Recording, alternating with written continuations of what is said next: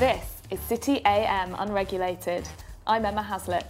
And I'm Zach Meir on this week's show, Britain's top CEO. And my view is the easiest way for bank bashing to stop is for banks to stop doing stupid things. We're joined by Craig Donaldson, CEO of Metro Bank.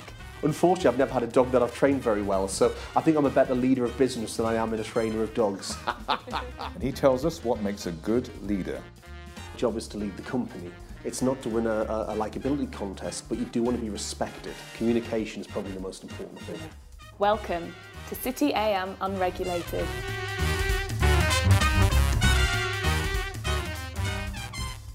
On this week's show, we're joined by the best CEO in the UK. Well, that's according to Glassdoor's Employees' Choice Awards, anyway. In the studio this week, Craig Donaldson, CEO of Challenger Bank Metro. Welcome. Thank you. So, what do you have to do to be named the best CEO in the UK by your workers? So you this is- bribed them. This is where I blush and try and be very humble, and, uh, and I didn't bribe them, but obviously I will next year. Um, I, I think for me, you've just got to be. I have my set of values, and the company has its set of values. And where you get the alignment of the company and the CEO, I think then the people that you're working with kind of know that. So the people I work with, you know, there's over 2,100 of us now uh, from, from four of us seven years ago. And I think the people recruited share the values. So therefore, they probably respect me because they know that I make decisions against the values that they're recruited to live as well. But when you say values, can you give us examples of those? So, so our values are all about customer and, and customer service. So we make all the decisions against that. So then, if I've got to make a decision that people might not like, and you have to, my job is to lead the company. It's not to win a, a, a likability contest, but you do want to be respected. And therefore, when I have to make hard decisions, I can explain it against why we're doing it and what it means to customers, so at least people can understand it.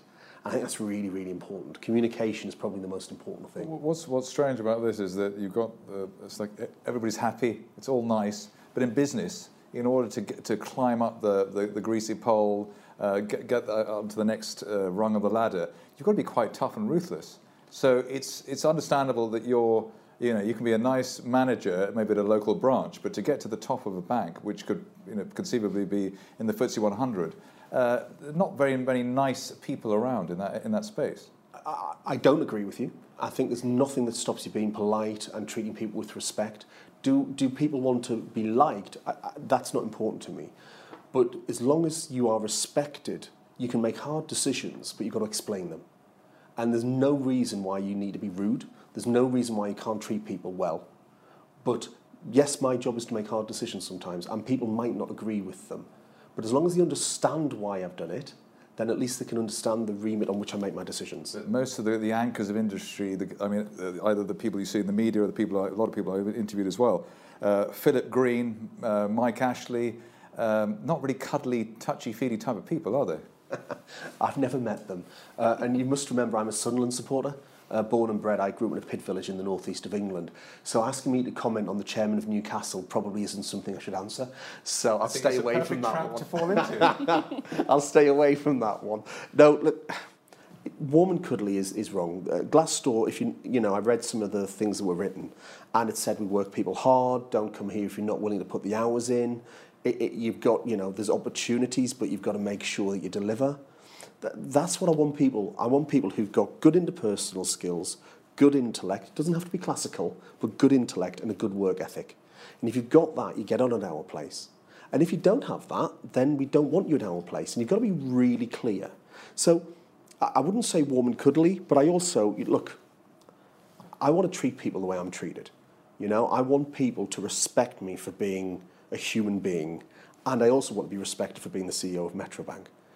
But when I go home at night and, and I see my kids and do whatever, I also want to know I've done what I think is the right thing. So, if you, so you've got a, a young branch manager in front of you. They've Yeah. just got their first team. What are the, the kind of top three things you would tell them to do? Be yourself. If you try and not be yourself, if you try and be something you're not, you put stress in. And the more stress you add to yourself, the more that you'll find it hard to live the, the job. So first of all, you've got to be yourself. Don't do something that you don't you can't be yourself at. Secondly, establish your standards quickly.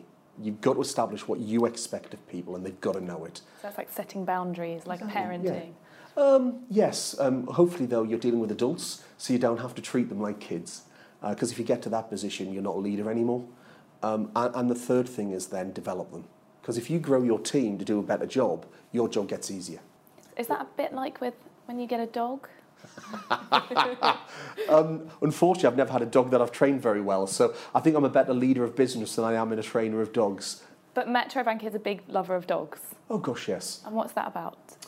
It, it, what we're trying to say is, look, um, you have a family or, or a dog or whatever. We don't want you to tie the dog outside. You're our customer and you love that dog. And that's more about saying you're welcome. You're welcome to bring your dog in. We've had horses. What? You had people come in with uh, horses once. You're Uh, they- joking. yeah, they rode them in because we got we don't have steps, uh, so we've always got easy access for people. We've had uh, uh, ferrets, we've had cats, we've had rabbits. The horse um, did manage to leave us a present, uh, and every store has pooper scoopers to clean up, and it couldn't cope. Was this outside the drive-through or? No, it was in a store, You're up, up at the counter, paying in the counter. So we, the point is, it's about customers being welcome. And so if you can bring your dog in, what we're trying to say is, we love you, we love your dog, come in and do business with us. And just very quickly for those who are listening who aren't completely familiar with the Yeah. brand, can you explain a little bit about what you do do for the dogs? So, so as, the as, dogs. as well as the dogs, what, what, first of all, it's about service and convenience, and we welcome everybody. We're open seven days a week, um, and we want to create a, a service culture purely about customer, customer, customer. So for dogs, if you come in, we've got dog bandanas, we've got dog biscuits. Oh yeah, the dog bandanas are great. I was down in Brighton visiting some friends a few weeks ago, and we're on the beachfront and saw two dogs with their bandanas on. Uh, and my, my little boy, who's eight, shouted, "Daddy, Daddy, your bank, your bank!" It's like, shh, shut up, doesn't matter. Um, but and, but the point is, like I said, uh, the biscuits can be eaten by cats if you want, or it's about customers feeling welcome. And that extends through into your office as well? Yes, um, yes, it does. We've have lots of dogs that have been running around the office. We obviously have Duffy, who is the dog of our chairman, who you see a lot, uh, and uh, other people bring their dogs in. Um, And presumably you have a dog. I don't. What? I have two children. That's more than enough. I'd like to move um, smoothly from dogs to cats and uh, the fat variety. Um, there's a lot of deba- debate in the media at the moment about uh, executive pay. Um, uh, our, uh, for instance, the uh, CEO of RBS, I think, is taking home three three and a half million pounds a year in his latest package. Uh, from what I've seen, RBS loses 30 million pounds a day. So three and a half million pounds is not very much money actually on that scale.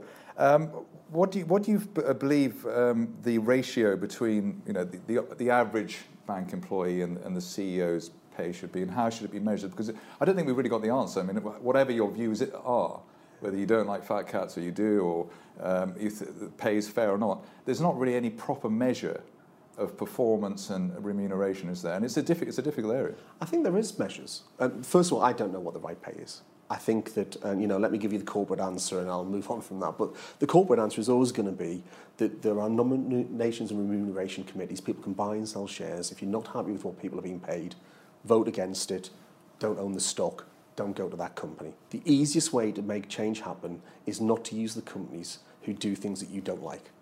But if you don't then do something about it, don't moan about it, take action, please. It's very easy for people to sit on the outside and throw rocks. I'd rather people actually did something. So, point one. Point two, I think there is a metric that's out there that's pretty clear, where it talks about what the average wage is and how much the CEO is paid above the average wage of that organisation. And I think that is published by many organisations, and I, th- I think that's fine. And I do believe that most CEOs, if not all CEOs, especially those that are listed, have all of their financial information published. And it's really weird. Like I said, I'm a, a, Village boy. Uh, grew up in uh, just outside Sunderland in a place called Penshaw. You know, you don't talk religion, you don't talk politics, and you don't talk pay. Was what I was always brought up with. I have to now. We have to now. It's published. It's transparent. Therefore, we can have the conversations. And I think as long as it's transparent, as long as you know the numbers you know, you can then challenge it. But it's up to people to challenge it constantly if they want change. It's not always transparent though. You know, you get these wildly complex bonus structures. Do you think that's okay? I do think the bonus structures have got mad. Uh, and I, I must admit, that's where we try and keep it really simple. So I get paid a base salary, uh, I get a pension, 10% on top of that, and then I don't get any cash bonuses, I just get share options. And the share options are struck at whatever the price is at the time that they're struck. So I got my last share options, we listed the company at £20, I got my share options at £20. That's it. That's my pay package. That's how it's structured. It's as simple as that. And I'm on exactly the same pension and exactly the same share option price as everybody in the company. The banker bashing thing comes in where you've got banks which are not necessarily making money, but uh, the people are getting paid the same. Your bank's doing really well. I would say, you know, give the man, give Craig 10 million pounds, 20, you know, who cares? Because you're doing well and probably you wouldn't disagree. You wouldn't uh, disagree I, with I, me. no, I would Um, disagree. I, I absolutely would disagree because um, If you want to give me 20 minutes. well, no, because look, I, I, God, I'm, I'm really lucky. I have a great life, and, and I love what I do. There's a danger with what you've just said. If you don't pay people an appropriate wage against the competition, then you're not going to get the talent. And if you want to get the talent, you have to pay for it. Talent is the biggest battle any organisation faces. Getting the right people, keeping the right people, developing the right people. And if a company is going through hard times, slashing the wages, getting rid of the highly paid, and bringing in people who aren't as good is not the way to get a company out of issues, in my humble They opinion. tend to they cut the pay of the uh, the people, the junior staff, in order to pay what they regard as key uh, management and key risk takers in the business. Uh, much more, so the the the the, the, kni- the knife is is is not Unevenly spread. Yes, exactly. Yes. And two wrongs don't make a right. I'm not condoning that in the slightest, but two wrongs don't make a right. My view is get the talent. You'll always do better if you've got talented people. And it's a false economy to invest in people. If you, if you go for a second, you know, the old thing of uh, B, A players recruit A players, B players recruit C players, C players recruit D players. Always recruit A players. And to me, the way you differentiate talent is, is culture. Make sure you get people who fit the culture of your organisation. I don't know whether Ross does, and I don't know if Ross should be paid as much as he is. I do know he's got a big job on his hands, and it's a hard job. And for the British economy and for UK PLC, I hope he does a really good job.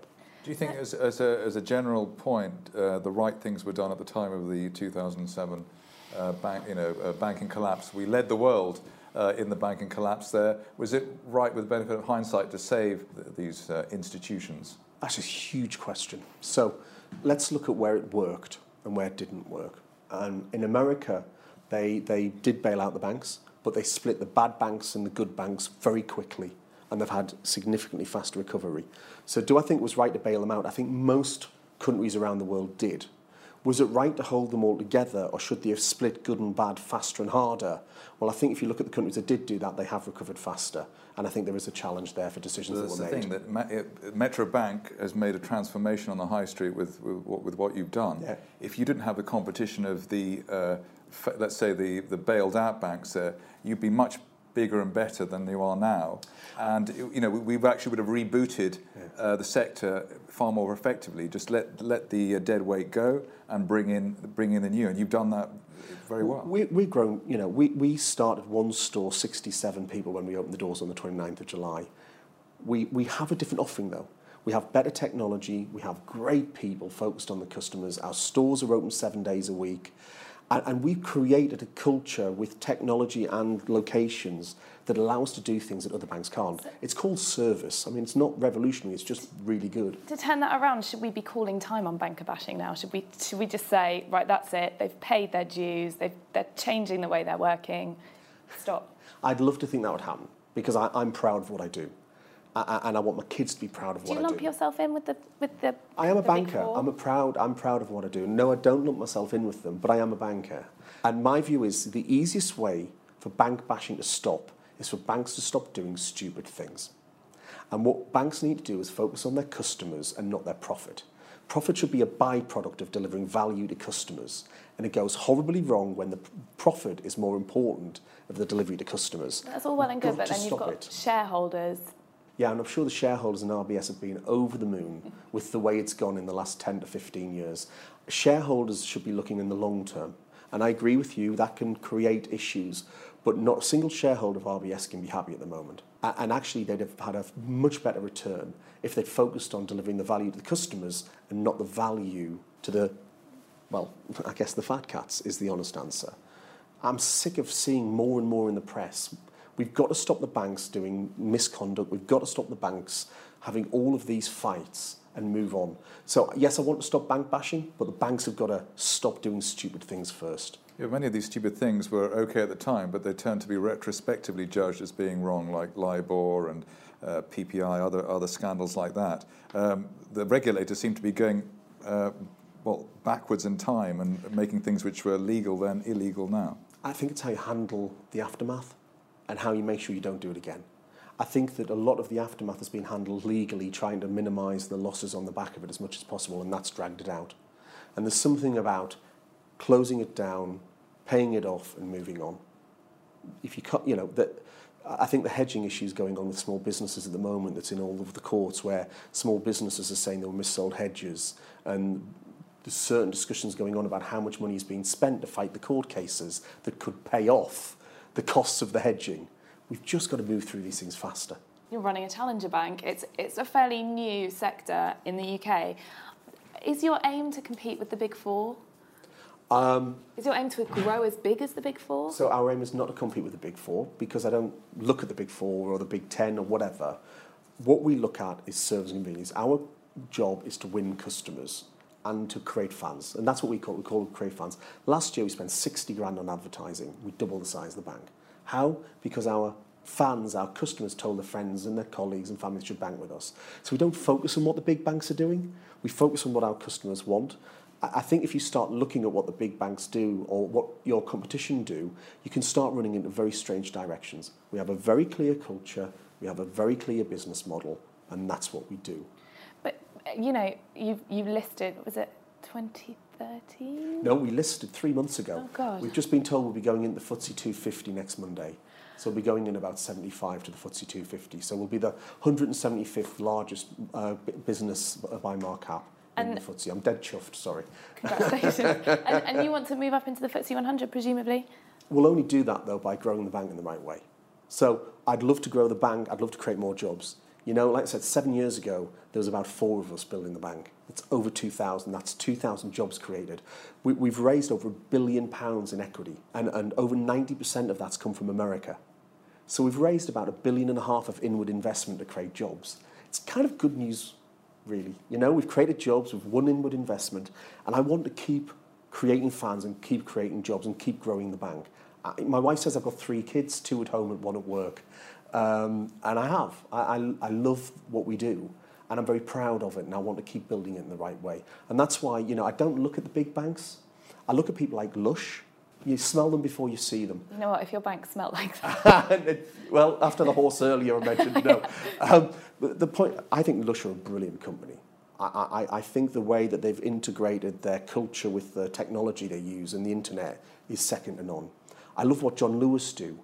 You know, John Lewis have that everybody owns that company, and that's what we do. Share options are given to everybody who works in our bank. The market, though, is becoming increasingly crowded. Is that is that going to be a problem for your growth? You know, you've got Aldermore, you've got Shawbrook, you've got First Direct, you've got TSB. You know, it feels like every week I get an email about another challenger bank. It's, I mean, is that not going to create a critical mass? I think competition is a good thing, as long as they have different models. What we don't need is more Me Too's of the big banks. I think we can all agree that's the last thing we need. So as long as people are bringing different business models, our business model is very different to the people you talked about. But um, we are competing, and we compete on service convenience, and, and that's what we focus on. Is there not a risk that the other, I mean, while you're looking away, those big banks could start acquiring fintech companies, they could start acquiring their own challenger banks, and suddenly you, you look back and there's a major competitor for you? Yeah, of course, because that's likely to happen. um, look, um, they could. You know, these, the banks have got great people working there, but they've got legacy platforms, they've got legacy premises, they've got legacy issues to tackle. They've got a number of years to sort that out. They, they do, you know, I'm not, there's a lot of their customers I'm sure are very, very happy. I'm not, you know, I've worked for many of them, as you said earlier. For me, I would rather focus on what we do. I'd rather focus on us being the best we can be, delivering the best service to our customers we can deliver, because then I know we'll grow. It seems your USP is having a non-banking culture at a bank. That's what you've done. So you've you've got the other parts of the the, the more the soft areas areas of the high street have been transferred into into your into your culture. But it's still you still have the problem of margins, and uh, you have the problem of the the economic cycle. Uh, if there's a housing crash now, presumably you'd be vulnerable like anybody else. Um, there are risks of Brexit obviously coming through. Um, you know, this has been with near 0% interest rates, a five-year, seven-year period of growth. Uh, if you couldn't make money now, you never were, get, you were never going to. It was never going to happen, was it? Well, I don't agree with that. I'm sorry, I don't agree with that. Banks uh, normally make money in slightly higher interest rates. Very low interest rates with very low curves are not great places for banks to make money. So that's not true. Risk, though, I agree with you. It's been a very benign environment. But you've got to make sure you're lending to people that you'd lend to in any environment. And you've got to make sure you've got good risk management. We are a bank, you know. Um, we could lend a lot more money than we do today, but I'm an old-fashioned chap. I like to get it back. So I want to lend to people. I'll get my Are money you, back. are you taking it back to the having the you, you go down to the bank and you speak to your bank manager and you know every, everybody knows your name and it's uh, I'm not sure everybody will know your name, but you can certainly speak to the bank manager, and you can certainly meet people who can there's a do face to things for you. thing much Yeah. more and Well, if you imagine, the point for me is, look, our stores are open seven days a week, and of course we lend money, but our average loan to value is 60% on houses. So we, we're not the high loan to value, the high affordability lenders. We run a low risk bank with long term growth, and we grow through winning customers. And that's why our stores are open seven days a week, so you can pop in any time you want. I mean, it's ridiculous that you're paying for a service, but they're not open when you want them. You know, I I have to work a lot of hours. Why does the bank have bank holidays? And why are they shut? When just about every customer I talk to who's got shops and restaurants and bars are working. Over 40% of our transactions are outside of what you'd consider core banking hours. At a weekend, we open over 2,000 accounts in store every weekend because people want service that suits them. But you've got to have brilliant technology. We've got cracking technology. We can. uh, Have you ever lost a card? I'm sure you haven't. But yeah, of course you have. Yeah, a couple of So times. we can print a card off in store instantly. So, Sorry. um, just before we wrap up, um, we now have Zach and Emma's famous football questions, Oh, yes. which is us sounding very awkward while asking football questions. As the UK's most loved CEO, who is the best leader in the Euros? Ooh, I don't. I honestly don't know. Uh, and actually, I don't Terrible care. answer. I don't care. So I love Sunderland Football Club. I, Mm-hmm. I, I've been going since I was four-year-old with my dad. I am a massive Sunderland fan. So I'd have to say Sam Allardyce is obviously the best leader, and thank God he's not at the Euros because I want him to be manager of Sunderland. I do think, from a rugby perspective, Eddie Jones has done an amazing job. I love my rugby as well, and I think that in Eddie Jones, unfortunately in Australia, we've got a brilliant person leading England at the moment. So, is the board going to back Sam Allardyce in the transfer market? Yes, they have to. Sounded natural there. Come on, they have to. No, I, I'm sure they are. We've, we've had four years of, of relegation threatening. We spent more time, I think, in the bottom three than Aston Villa did last year. I am a proper fan, by the way. I do apologise. I am. So, from one leader to another, Mm-hmm. from one boss to another, what's your advice for Roy in the Euros? Keep his people engaged, uh, keep them motivated, and he's got to be clear what he wants them to do. I'd like them to shoot a bit more. I, I'm not sure you can tell them. uh, We can tell them when go out, score more goals than you concede. I guess is the old adage. But I just think it's all about communication. I go back to what I said at the start. It's all about communication. Well, on that note, let's wrap up. With thanks to Craig Donaldson, this has been City AM Unregulated. Remember, you can listen to the podcast on cityam.com or download via iTunes or Audio Boom to listen on the go. City AM Unregulated is an audio boom production.